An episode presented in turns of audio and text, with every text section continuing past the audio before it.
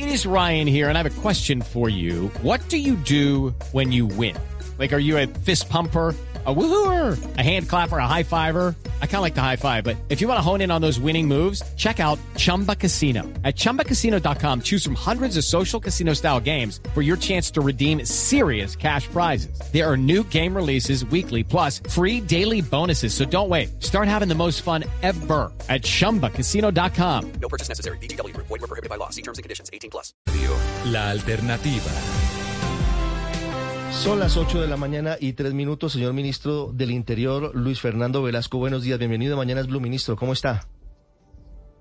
Eh, muy buenos días, Ricardo, a usted, a la mesa de trabajo y a los oyentes. Un saludo muy respetuoso.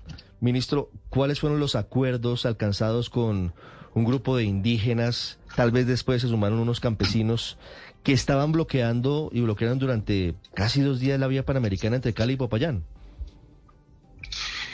Sí, eh, con los Nietos del Quintín, que es una organización indígena del oriente del departamento del Cauca, básicamente de los municipios de Insá y Páez, se logró un acuerdo, pero planteó el contexto. Cuando el lunes en la tarde eh, eh, escuchamos del bloqueo inmediatamente, pues entramos en contacto con los líderes del mismo nuestra viceministra de Diálogo Social se desplazó a la zona con un equipo de distintas instituciones del gobierno y a diferencia de otras épocas eh, frente a estas mismas situaciones en ese mismo lugar, eh, agilizamos la definición logística para podernos encontrar y hablar con varios elementos. Primer elemento, nos dijimos, hombre, no necesitan bloquear para hablar con el gobierno. Este gobierno habla y habla con la gente.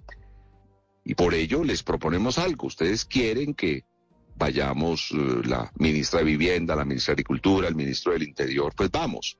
Pero, pero hablemos sin necesidad de ese tipo de acción de, de presión y por ello llegamos a la zona y ustedes nos habilitan un carril de la vía. Efectivamente eso se cumplió. Cuando nos sentamos con ellos, dijimos, bueno, nos sentamos y habilitamos el resto de la vía nos sentamos a conversar y les dijimos, mire, ¿cuál es la historia de los bloqueos en el Cauca? Una semana definiendo en dónde se van a sentar, cuatro semanas definiendo qué van a hacer y una semana en donde el gobierno agotado termina firmando unas locuras que no puede cumplir. Y yo puedo mencionarle varios de esos acuerdos. Nosotros queremos ser responsables. Nosotros no vamos a firmar ese tipo de cosas en la presión de una panamericana. Más bien les proponemos algo distinto. Y mire lo interesante, Ricardo. Les dijimos, mire, 17 y 18, vayan con sus demandas, nos sentamos en Bogotá, traemos las instituciones que tienen que responder a sus demandas. Entre otras cosas, no, no, no cosas locas, o sea, mejoramiento de unas vías terciarias, eh, eh, inversión en vivienda, puesto que en esa zona hace más de 10 años hubo una avalancha que afectó a cientos, a miles de familias y, no se ha terminado la reconstrucción, entonces eso hay que hacerlo. Eh, inversión en salud, proyectos productivos. Eh, dijimos, bueno, sentémonos y allá técnicamente, digamos qué puede hacer el gobierno. No, no, no, no, no generemos locas expectativas que siembren un nuevo paro. En estos cuatro años, ¿qué podemos hacer? Estos tres años que ya nos falta, ¿qué podemos hacer? Y el 2 de agosto vamos al resguardo de Huila, en el departamento del Cauca, que queda al pie del Nevado del Huila, y les entregamos el informe con la gente que hemos trabajado. De manera que el acuerdo fue una agenda, una agenda de trabajo responsable que haremos en Bogotá y de esa manera se levantó el, el bloqueo. Ministro, algunas eh, personas se quejaron de, pues, de que al final duró dos días el bloqueo. ¿No hubiera sido posible haber anticipado la visita y haber logrado levantar el bloqueo, lo cual es una buena noticia, un poco antes? No, claro, y es lo que estamos intentando, Ricardo. Mire, mientras nosotros estábamos en la Panamericana, tuvimos información del intento de un bloqueo este fin de semana en eh, eh, eh Lobo Guerrero, la vía que conecta a Buenaventura, y allá estaba el Ministerio del Interior previendo este tipo de acciones y levantó un acta para que no se hiciera el bloqueo este fin de semana de trabajo conjunto entre el ministerio. Al mismo tiempo estaba otra comisión del Ministerio del Interior en La Guajira atendiendo otra protesta ciudadana, se levantó un bloqueo a la vía férrea que saca el ferrocarril de la mina y lo lleva a Puerto Bolívar y la entrada a Puerto Bolívar por donde se exporta el carbón. Al mismo tiempo estaba el señor ministro de Transporte levantando el bloqueo de la Lizama y el mensaje, Ricardo, y mil gracias por esa pregunta que le queremos dar a las comunidades, hombre, no necesitan bloquear. El daño que le hacen a las comunidades es terrible. En el marco de lo que pasó en el Cauca, yo le decía con mucha honestidad y frente a toda la comunidad y frente a los periodistas, les decía que ustedes no se han dado cuenta la cantidad de campesinos lecheros que pueden quebrar por un bloqueo de esto. Dejan vender cuatro, cuatro semanas su leche y quedan, quedan eh, vendiendo la vaquita para poder comer. esto es una afectación a la economía de la zona. De hecho, eh, eh, Ricardo, mire el elemento de que estaba pasando. Había una vía alterna en, donde pasaban vehículos pues no, no pesados, que es la que comunica a mm, mm, Suárez con Morales y Piendamó, y los campesinos la bloquearon en protesta al bloqueo de la Panamericana. También con ellos hablamos y le dijimos, hombre, no, no nos bloqueen, que vamos a levantar el otro bloqueo. Un contra, y ellos muy, un, contrabloqueo. Sí, medio contradictorio. Sí, sí un contrabloqueo. No, se presentó, Ricardo, se presentó el contrabloqueo y además había ya algunas manifestaciones en la ciudad de Popayán eh, eh, eh, pues que no queremos. Nosotros no queremos que las comunidades se enfrenten con las comunidades actuamos muy rápido a los campesinos con los que también me reuní, les dije, no, venga, venga, levánteme en este bloqueo que yo voy a hablar para levantar el otro bloqueo y, con mucha sensatez lo hicieron de inmediato. Yo creo que cuando uno llega, habla con honestidad con la gente, no, no, no llega con locuras, se pueden arreglar los problemas. Pero claro, lo ideal y el mensaje que queremos dar es, si creen que tienen que hablar con el gobierno, no hay necesidad de bloquear la vía hablen con su alcalde, su gobernador, ellos nos se conectarán con el Ministerio del Interior. Nosotros tenemos el Viceministerio de Diálogo Social, se hace presencia, vemos qué entidades tienen que reunirse con la gente para hablar, para tratar de resolver. Lo que, lo que nosotros encontramos, Ricardo, es que muchos de estos bloqueos nacen de incumplimientos de otros compromisos pero incumplimientos de compromisos de hace 4, 6, 10, 12, 15, 20 años. Entonces, lo que intentamos nosotros es armar equipos para ponernos al día con la palabra del gobierno, porque independientemente de que los compromisos no los haya hecho este gobierno, el gobierno es uno solo y uno tiene que responder y si el gobierno se comprometió, pues hay que ver cómo uno saca adelante esos compromisos. Ministro, le cambio de tema. Estamos muy, muy compungidos, todos, eh, por supuesto el gobierno también, con el asesinato vil, cruel cobarde de la patrullera Paula Cristina Ortega en Neiva, eh, a manos de integrantes de las disidencias de las FARC, de lo que se autodenomina Estado Mayor Central. Y hemos conocido lo que se conoce técnicamente como un radiograma en donde la policía alerta de que podría existir un plan pistola al peor estilo de los mafiosos de otros tiempos, pagando cuatro millones de pesos, Iván Mordisco, por cada policía asesinado. ¿El gobierno tiene información en ese sentido? Entiendo que la policía está verificando la información, no podemos afirmar categóricamente que eso sea así, pero tampoco podemos descartarlo. Ayer con el señor general Rojas eh, estábamos en el Cauca, él me comentó un poco la situación que se estaba viendo, primero miserable, miserable lo que hacen con la vida de una mujer joven, llena de alegría, llena de expectativa, esperanza, eh, sé que esto no le devolverá la vida, pero entiendo que los sicarios, a través de un plan candado, fueron rápidamente eh, capturados. Deberán responder y pagar por esa acción miserable que no solo el gobierno, sino toda la sociedad colombiana rechaza.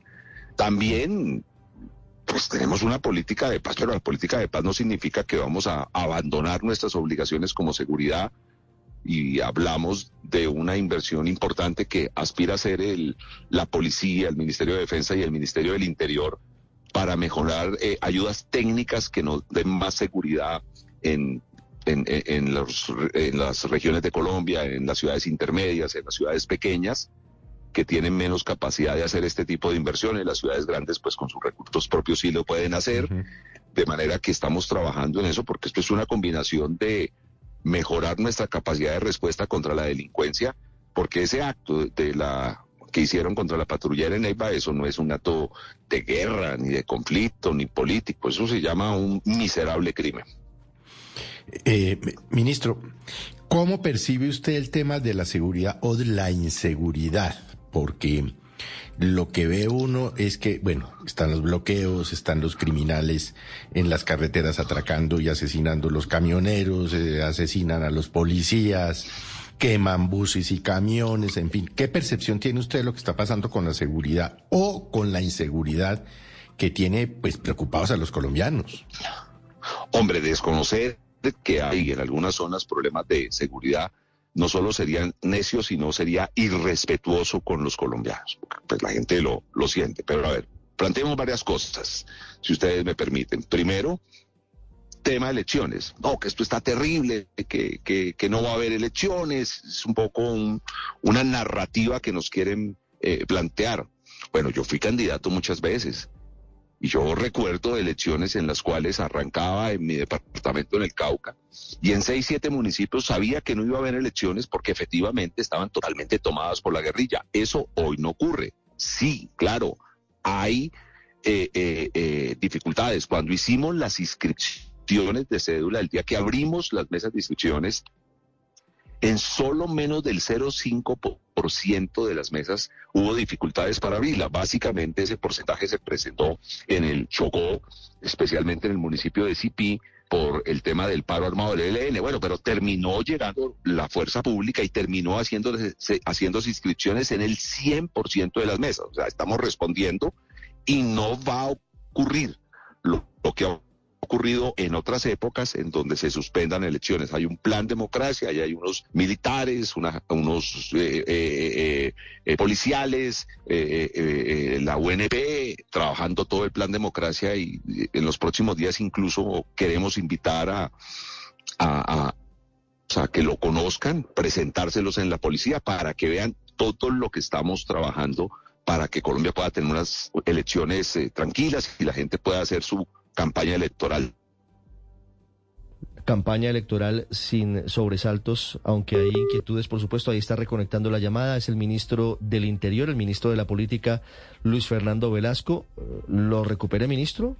¿Está en línea? 815, reconectando. ¿Hay o no hay enfrentamiento? Aló, aló. Es, que, se nos perdieron 20 segundos de llamada porque estaba reconectando la comunicación. ahí? Ministro. Sí, ahí lo escucho, ahí lo escucho bien. Sí. Bueno, bueno, eh, decía que en estas protestas sociales miren una diferencia gigantesca. Eh, en casi ninguna, tal vez con la diferencia de los pozos, que ocurrió un hecho que todos rechazamos, y en el Bajo Cauca, eh, se han resuelto muy rápidamente y, sin necesidad de, que haya heridos y que, y que haya enfrentamientos policía-sociedad civil lo del Cauca es un mensaje muy, muy grande. Menos de 40 horas, lo que antes se resolvía en mes y medio, y sin necesidad de actuación de fuerza eh, pública. Eh, entonces ahí también hay, hay, unos avances. Claro, la gente sale, habla, porque siente que, que, la respuesta no va a ser eh, gases y, enfrentamientos, sino conversación. Y ahora, por eso le estamos diciendo, hombre, no salgan a, a bloquear porque dañan a la otra gente. Vengan y hablemos directamente Tema seguridad mm, urbana y en algunas zonas eh, eh, rurales. ¿Tenemos problemas? Sí, claro, hay problemas en algunas zonas. La estamos enfrentando. Por ello, queremos mejorar con una inversión importante eh, tecnología para enfrentar esa, esa inseguridad. Estamos trabajando con la policía, con el ejército, con la UNP, todo este tipo de acciones y es evidente que comienzan a darse unos resultados. Cuando hay un atraco, cuando hay un, un asesinato, pues nosotros no nos sentimos tranquilos, no, no, no, tenemos que hacer muchísimo más. Pero si usted mira las estadísticas en muchos lugares de Colombia, ve que a pesar de que se presenta esto, la baja es leve, pero hay una baja estadística. Que haya una baja, que, que, que no sean 10 los asesinatos, sino 8, pues yo no me siento contento. Es que 8 asesinatos es una barbaridad en cualquier lugar del mundo. Pero evidentemente sí estamos trabajando para enfrentar ese problema. 8, 17 minutos, ministro. Quiero hacerle una última pregunta sobre política. sobre lo que está pasando hoy en el Congreso de Colombia es el escenario para discutir y avanzar en las reformas del presidente Petro y también de las que propongan los partidos y los congresistas. Al final es el, es el foro de la democracia más allá de, de ese nombre rimbombante. Eh, y el gobierno, ministro, ha tenido unas derrotas en la conformación de, pues, de las mesas directivas, incluso se han incumplido unos acuerdos. Yo quisiera su opinión frente a esto. Uno, es un tema que ya es superado, pero quisiera preguntarle en el contexto, uno, eh, el hecho de que Iván Name, que no era el candidato del gobierno, sea el presidente del Senado, pero el hecho más reciente es sin duda lo que ha pasado con la Comisión Primera del Senado, en donde el Partido Conservador se queda con la presidencia, eh, eh, a pesar de que el acuerdo era que quedara en manos del pacto histórico, y la Comisión de Acusación, en donde, a pesar de que queda en manos del Partido Conservador, queda en cabeza de una persona que no es cercana al ala gobiernista de, de esa colectividad. ¿Cómo lee usted lo que está pasando hoy en el Congreso? Claro que le respondo. Primero, una clase política que representa los territorios, que representa la renovación política que está en la Cámara de Representantes, unos resultados impresionantes y muy buenos para el gobierno. Andrés Calle nos acompañó eh, desde la primera vuelta en el proyecto Gustavo Petro, presidente, y Andrés Calle ganó la elección de presidente de la Cámara por 180 votos a favor. Eh, él incluso tuvo que enfrentar a dirigentes de su propio partido, dirigentes tradicionales con mucho peso y él es el presidente de la Cámara. Se cumplieron absolutamente todos los acuerdos en la Cámara. La única dificultad en la Comisión Quinta y en la Comisión Quinta de todas maneras quedó como presidente un integrante de un partido de gobierno. Eh, no voy a desconocer que en el Senado la apuesta del gobierno era que se cumplieran los acuerdos, que se respetaran las decisiones de las bancadas y en el marco de respetar las decisiones de las bancadas, eh, eh, eh, había una candidata, pero con habilidad, con inteligencia, el doctor Name, que también hace parte de un partido de gobierno, nos ganó el pulso y se lo reconocemos. El doctor Name es un hombre experimentado, tranquilo, ya se reunió con el presidente, ha entrado en contacto con el ministro del Interior, nos reuniremos en los próximos eh, días, lo hemos hablado ya, y no creemos que sea una amenaza para la agenda legislativa, creemos que él dará las garantías, es un hombre experimentado y, y es, en el fondo, su o, o, origen es un liberal socialdemócrata, pues que no va a utilizar el, el, la presidencia del Senado para evitar que se debatan eh, los, los temas. Eh, claro, le dará todas las garantías a la oposición, como debe ser en una democracia, le dará las garantías a los partidos independientes y a los partidos de gobierno. Y en la comisión primera del Senado, pues se usa en el Congreso que cuando se inician la legislatura se hacen unos acuerdos. Y es evidente que se incumplieron los acuerdos, porque en los acuerdos se decía que tenía que llegar un miembro del pacto histórico. El candidato era un hombre de excepcionales condiciones, Alexander López. No me parece justo que quieran eh, eh, algunas personas señalar que no lo acompañan en, la, en ese acuerdo político que hicieron todas las bancadas, porque que no sea un demócrata, porque si yo he conocido un demócrata y un hombre que se presta para hablar, que se presta para debatir, que defiende con pasión sus ideas, pero también escucha al otro, ese se llama Alexander López.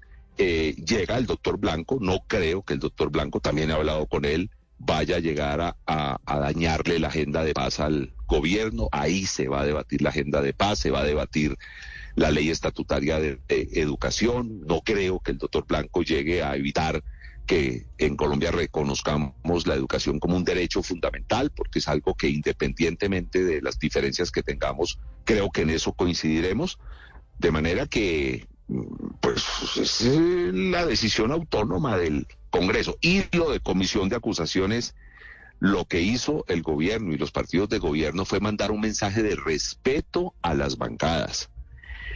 Eh, el propio doctor Guadí, si ustedes lo entrevistan, sabe que había un bloque muy fuerte que iba a tomar la decisión y ese bloque a cambio de romper acuerdos, a cambio de respetar la decisión interna que había tomado el Partido Liberal, del Partido Conservador, teniendo una mayoría muy grande, una mayoría de 13 integrantes de esa comisión, se sentaron con el doctor Guadí y le dijeron, vamos a votar por usted porque vamos a respetar la decisión que tomaron internamente en la bancada. Y esa comisión, y hemos hablado con el doctor Guadí, no es una comisión para hacerle oposición al gobierno. Es una comisión que tiene unas responsabilidades gigantescas y es indagar si eh, eh, se presenta el caso de alguna denuncia contra un aforado que estudia la comisión, indagar con respeto, con rigor eh, jurídico las acusaciones que se presenten y rendir un informe, de manera que el doctor Guadí no nos genera a nosotros intranquilidad.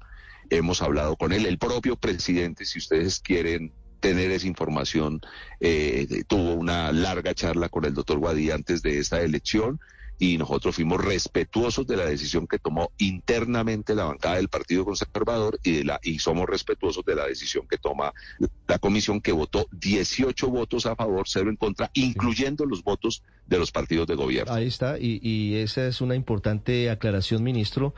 Y es eh, también importante conocer que el presidente Petro se reunió con el representante Guadín Mansur, es decir, que el gobierno estaba enterado de que esto iba a pasar. Incluso nos cuenta usted de que había un intento por desconocer los acuerdos y de quitar al Partido Conservador esa presidencia de la Comisión de Acusación durante este periodo. Ministro, le agradezco mucho estos minutos con Blue Radio. Bueno, mil gracias a ustedes. Estás escuchando Blue Radio. Step into the world of power, loyalty, and luck. I'm gonna make him an offer he can't refuse. With family, cannolis, and spins mean everything. Now, you wanna get mixed up in the family business. Introducing The Godfather at ChumbaCasino.com. Test your luck in the shadowy world of The Godfather slot. Someday, I will call upon you to do a service for me. Play The Godfather now at ChumbaCasino.com. Welcome to the family. No purchase necessary. VGW Group. Void where prohibited by law. 18 plus. Terms and conditions apply.